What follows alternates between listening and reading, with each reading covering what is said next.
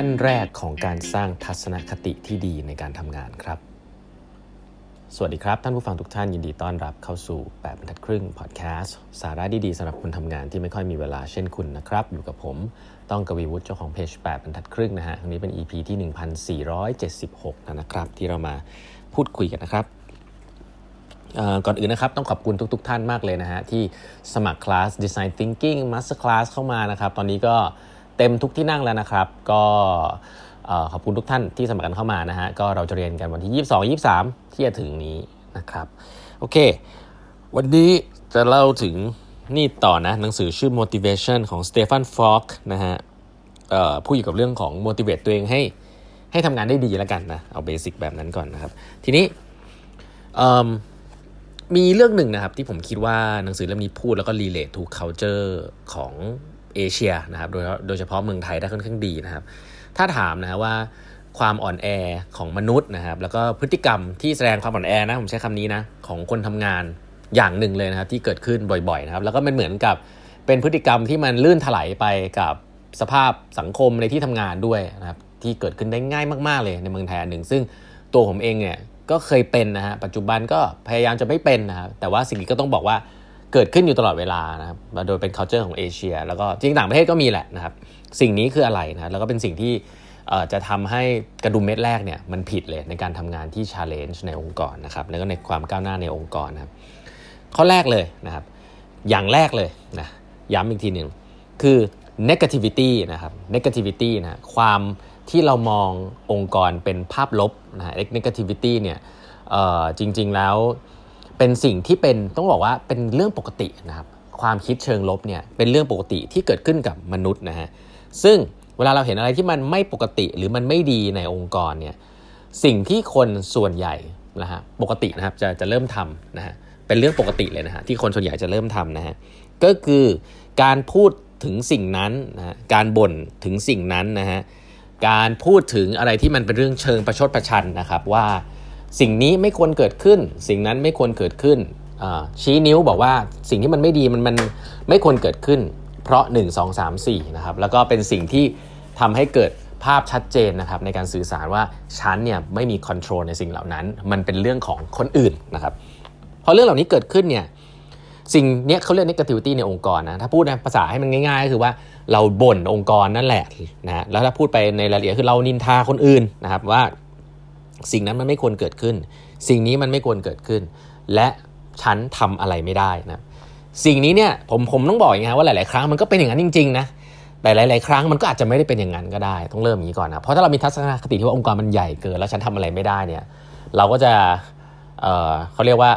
จุดจบของเราจะเป็นก็คือเดดวูดฮะคือเราก็จะไม่ทำอะไรจริง ๆ เราก็จะบ่นไปเรื่อย ๆ แล้วก็ทำงานของเราไปเรื่อย ๆ จะดีไม่ดีไม่สนใจนะครับ ก็ทำงานไปเรื่อยนะครับ แล้วก็องค์กรฉันปรับอะไรมันไม่ได้ ก็ก็ทำอะไรไม่ได้ จุดเนี้ยความรู้สึกเนี้ยจริงๆเขาบอกว่าเป็นจุดเริ่มต้นที่ไม่ดีนะครับ ในการที่อยากจะก้าวหน้าที่ทำงาน สิ่งหนึ่งซึ่งเรารู้อยู่แล้วว่าเราควรจะทำนะครับเวลาเราเจอปัญหาหลายๆอย่างเนี่ย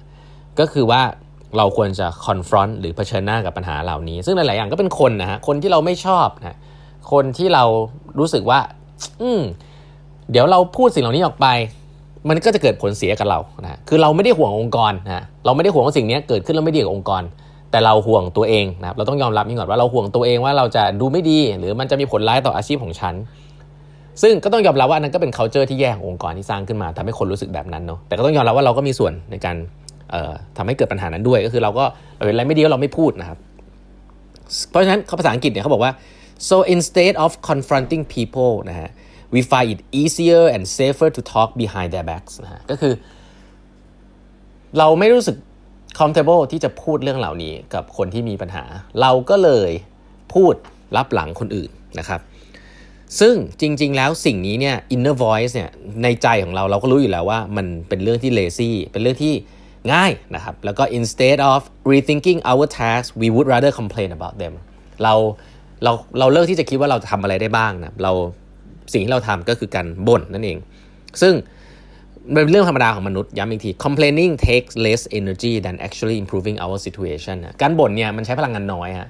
แต่การที่จะทำอะไรสักอย่างเพื่อทำให้ situation มันดีขึ้นเนี่ยมันใช้พลังงานเยอะนะครับ แล้วการบ่นก็ทำให้เรารู้สึกดีด้วยนะครับทำให้เรารู้สึกว่ามันไม่ใช่เรื่องของเรา เราทำอะไรไม่ได้นะสิ่งนี้ในเชิง psychology เนี่ยมันทำให้เรารู้สึกว่า ฉันไม่ต้องทำอะไรนะมันเป็นเรื่องของคนอื่นนะครับ หลาย ๆ ครั้งมันไม่ได้เป็นอย่างนั้นนะฮะแต่เราพูดจนมันกลายเป็นอย่างนั้น และหลาย ๆ ครั้งถ้าทุก ๆ คนพูดพร้อมกันเนี่ยมันก็จะกลายเป็นองค์กรแบบนั้น ก็คือทุกคนบ่นเกี่ยวกับองค์กร แต่ไม่มีใครตั้งคำถามว่า แล้วเราจะทำอะไรได้ดีกว่านี้บ้างนะครับเพราะฉะนั้นแล้ว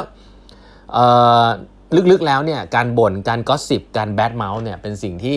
ไม่ควรจะเกิดขึ้นนะครับแล้วก็เพราะฉะนั้นวิธีการอย่างแรกเลยนะที่จะแนะนำว่าให้คุณจะก้าวหน้าในที่ทำงานทำงานมีความสุข อย่างแรกเลยนะฮะให้คุณ motivate ในการให้คุณ stay motivate นะถ้าคุณอยากเป็นคนที่มีกำลังใจในการทำงานและแรงกระตุ้นนะเลิกบ่นนะครับ แม้ว่าคุณจะอยากบน่นอย่าลืมนะฮะว่ากายมันนำใจด้วยนะ เมื่อคุณบ่นเยอะๆ คุณจะกลายเป็นคนแบบนั้นนะครับ แล้วคุณก็จะ attract คนเหล่านั้นเข้ามาอยู่ใกล้ตัวคุณ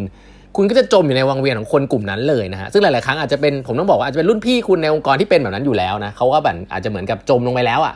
เขาจะดึงคุณลงไปด้วยนะระมัดระวังให้ดีนะครับ ถ้าคุณเป็นคนรุ่นใหม่ๆ คุณเป็นคนที่กำลังจะเติบโต คุณไปเจอฮิกอัพอะไรในองค์กรเนี่ย แล้วมีคนพยายามจะผมใช้คำนี้เลยนะ ดึงคุณลงไปอะให้ไปอยู่ในวังวนของการคอมเพลนองค์กรทำอะไรไม่ได้บ่นคนนั้นคนนี้เนี่ยระมัดระวังให้ดี อันนี้เป็นก้าวแรกของหายนะในองค์กรในในในในอาชีพของคุณเลยนะครับ อย่าอย่าเป็นอย่างนั้น เพราะฉะนั้นอย่าแชร์คอน FLICT หรือว่าความแตกต่างทางด้านความเห็นของคุณ กับคนอื่นที่ไม่ใช่คนที่คุณเห็นต่างด้วย นะอย่าไปบอกว่าเออฉันไม่เห็นกับคนนั้น ฉันไม่เห็นด้วยกับคนนั้นน่ะนะอย่าทำแบบนั้นให้เดินเข้าไปแล้วก็คุยกับเขา ทักษะต่อไปซึ่งผมคงไม่ได้มาสอนในพอดแคสต์อันนี้นะก็คือว่า เออ แล้วทำไมคุณถึงไม่กล้าทำนะหลาย ๆ ครั้งมันเป็นเรื่องของskill นะครับเราอาจจะไม่มีทักษะนั้นเนาะในการให้ feedback อะไรเงี้ยซึ่งผมไม่ลงรายละเอียดวันนี้แล้วเนาะแต่ถ้าคุณมีทักษะเหล่านั้นเนี่ยคุณคุณจะกลัวน้อยลง คุณลองไปเรียนได้นะครับ ลองไป search เรื่องการ give good give negative feedback give constructive feedback อันนั้นเป็นทักษะละหลาย ๆ ครั้งเนี่ยที่คุณปฏิเสธการทำเพราะคุณทำไม่เป็นนะฮะคุณอยากทำอะคุณเห็นคนทำเป็น คุณก็เอ้ยเออดูดีจังแต่คุณทำไม่เป็น คุณก็เลยอ้างว่าคุณทำไม่เป็นนะคุณก็เลยไม่ทำนั่นเองมันหลาย ๆ ครั้งให้มี motivation ว่าควรจะทำอย่างนั้นก่อน แล้วก็ไปฝึกฝนทักษะนั้นซะนะครับ แล้วก็ที่สำคัญก็คือว่า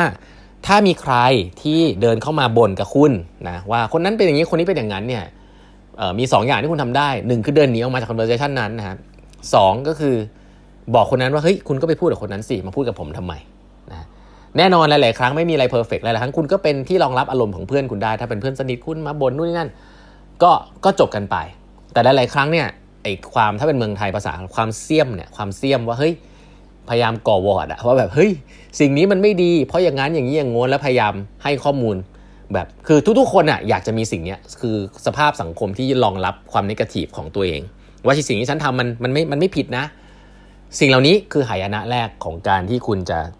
ไม่มีแรงจูงใจในการทำงานแล้วกันอันนี้เรื่องของคุณเองอะเมื่อไหร่ก็ตามที่คุณเริ่มบ่นองค์กรเบ่นคนนั้นบ่นคนนี้เนี่ยสภาพจิตใจของคุณมันจะย่ำแย่ลงไปเรื่อยๆนะครับแล้วก็คุณจะ attract คนเหล่านั้นเข้ามาใกล้ตัวคุณมากขึ้นเรื่อยๆเพราะนั้นจะเชื่อหรือไม่เชื่อไม่เป็นไรนะฮะหนังสือเล่มนี้ก็พูดนะแล้วผมก็คิดว่ามี psychology มากมายที่พูดว่าเฮ้ยให้เลิกพฤติกรรมเหล่านี้ ถ้าไม่จำเป็นอย่าทำนะให้เก็บไว้กับตัวเองให้มากที่สุดนะครับ แล้วก็ไปทำอย่างอื่น ไปวิ่งไปอะไรก็ได้ แล้วเดี๋ยวเวลามันจะช่วยโซฟทุกสิ่งนะครับ การระบายออกเนี่ยหลายๆครั้งเนี่ยบางทีมันก็ไม่ได้ช่วยคุณขนาดนั้นนะครับเพราะฉะนั้นต้องระมัดระวังเรื่องเหล่านี้ให้ดี